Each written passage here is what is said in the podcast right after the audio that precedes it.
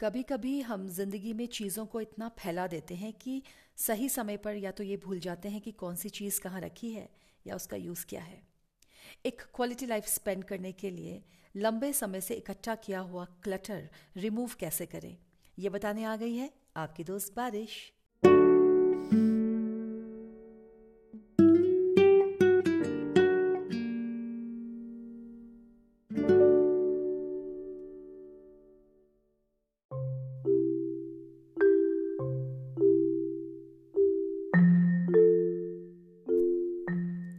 देखिए western countries में डी अब लाइफस्टाइल का एक हिस्सा बन चुकी है। लोग ज़िंदगी भर जमा किया हुआ अपना सामान बेचकर केवल वो चीज़ें घर ला रहे हैं जो रिक्वायर्ड है, या जिसके बिना काम चल नहीं सकता।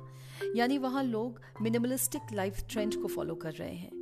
मैं जो बात करने जा रही हूँ, वो मटेरियल डीक्लटरिंग के बारे में नहीं है। यानी आपको अपने मोबाइल से कौन कौन से apps contacts WhatsApp groups videos pictures हटाने हैं, जो आपके किसी काम के नहीं हैं, ये एक दूसरा मुद्दा है। मैं जो बात करूँगी वो है मेंटल और इमोशनल डीक्लटरिंग के बारे में।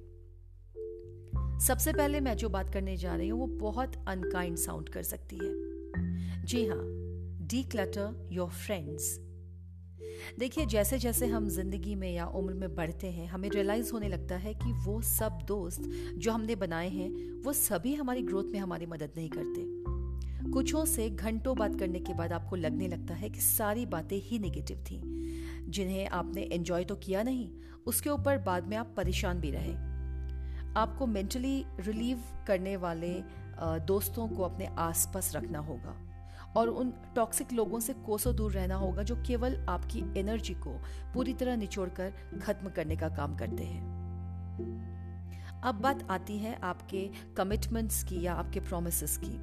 अगर आप ज़्यादा प्रोडक्टिव बनना चाहते हैं तो इन्हें डिक्लटर कीजिए। केवल वो हॉबीज या काम चुनिए जिनमें आप आनंदित होते हैं। वो काम नहीं जो आपके दोस्तों को आते हैं और आप एक कंपटीशन के तौर पर उन्हें करना चाह रहे हैं। वो आपको ना ही ठीक से कभी आ पाएँगे, बल्कि वो सुकून भी नहीं देंगे। अपने वर्क एरिया में डिक्लटरिंग करने के लिए शुरुआत अपने डेस्क से कीजिए। वो कागज़, किताबें, बिना स्याही के पेन, पेंसिल के टुकड़े, टूटे हुए इरेजर रंगों के टुकड़े, जो पिछले पाँच साल से आपके किसी काम नहीं आए प्रोबेबली आगे भी नहीं आने वाले हैं। दूर करिए इन्हें, फेंक दीजिए। जगह को साफ़ व हल्का रखेंगे तो शायद शानदार, भारी, भरकम विचार इस डेस्क पर बैठते ही आपके साथ ही हो जाएँगे। ज़िंदगी में सक्सेस हासिल करने के लिए अपने को बिज़ी रखना उतना ज़रूरी नहीं है जितना दिमाग से नेगेटिव थॉट्स के कूड़े कचरे को हटाना है। इनके जमा रहने से ना हम ठीक से सोच पाते हैं और ना ही वो क्रिएटिविटी अचीव कर पाते हैं जिसे हम डिजर्व करते हैं। एक टाइम पर एक ही काम पर फोकस करें। हज़ारों काम हाथ में पकड़कर हम कोई भी काम ठीक से नहीं कर पाते और अपनी ही नज़रों में लूजर बन जाते हैं। थोड़ी देर मेडिटेशन करना भी हमें हेल्प करता है। किसी भी थॉट को एक टाइम स्पैन अलॉट करें। अगर कोई थॉट आपको ज़्यादा परेशान करता है तो एक टाइमर सेट करें। उस टाइम तक उसके समाधान या सोल्यूशन के बारे में सोचें। अलार्म बज जाने पर समझ जाएँ कि इस थॉट का समय समाप्त हो चुका है। अब आपकी ज़िंदगी में इसकी कोई अहमियत नहीं है। कभी ये ना कहें कि मुझे ये नहीं करना, अभी बहुत काम पड़े हैं। अपने गोल्स को सेट करने की कोशिश करें। एक सेट टाइम का टारगेट रखें। अपनी प्रोग्रेस को चेक करेंगे तो पाएँगे कि एक ही चीज़ पर जहाँ आप पहले बहुत देर तक रुक जाया करते थे, वहाँ से आप काफ़ी आगे बढ़ चुके हैं। डेडलाइन डिसाइड करना बहुत ज़रूरी है दोस्तों। कभी भी अपने उन लोगों से जिन्हें आप चाहते हैं कम्युनिकेशन ब्रेक ना करें। किसी भी झगड़े को ओपन माइंड से डिस्कस करें। लोगों को ओपन हार्ट से एक्सेप्ट करें। अपनी गलती पर सॉरी बोल दें और दूसरों की गलती को माफ़ कर दें।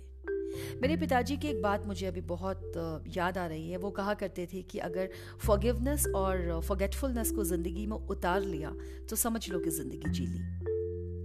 तो आज ही अपने सबकॉन्शियस की बातें या वो इनर वॉइसेस जो आपको डिस्ट्रैक्ट करती हैं, एक पेपर पर लिखकर जला दें। कोशिश करें कि वो वापस आपके दिमाग तक पहुँचे ही ना। जी हाँ टाइम ज़रूर लग सकता है, लेकिन इम्पॉसिबल तो नहीं है। किसी को ये ताकत या अधिकार ना दें कि वो आपके चारों ओर बने, आपके कंफर्ट या हैप्पीनेस के बबल को प्रिक कर सकें। ये डी क्लटरिंग बस एक प्रैक्टिस में ला के देखें फिर महसूस करें कि आप कितने फ्री कितने हैप्पी और कितने लाइट हैं। बस यही ज़िंदगी है दोस्तों और अब काफ़ी छोटी भी हो चली है। अपने विचारों और भावनाओं पर अब काबू रखें। किसी पर इमोशनली डिपेंडेंट ना रहे। आपकी खुशी, आपकी ज़िम्मेदारी है। विदा लेती हूँ फिर मिलने के लिए। Till then keep the faith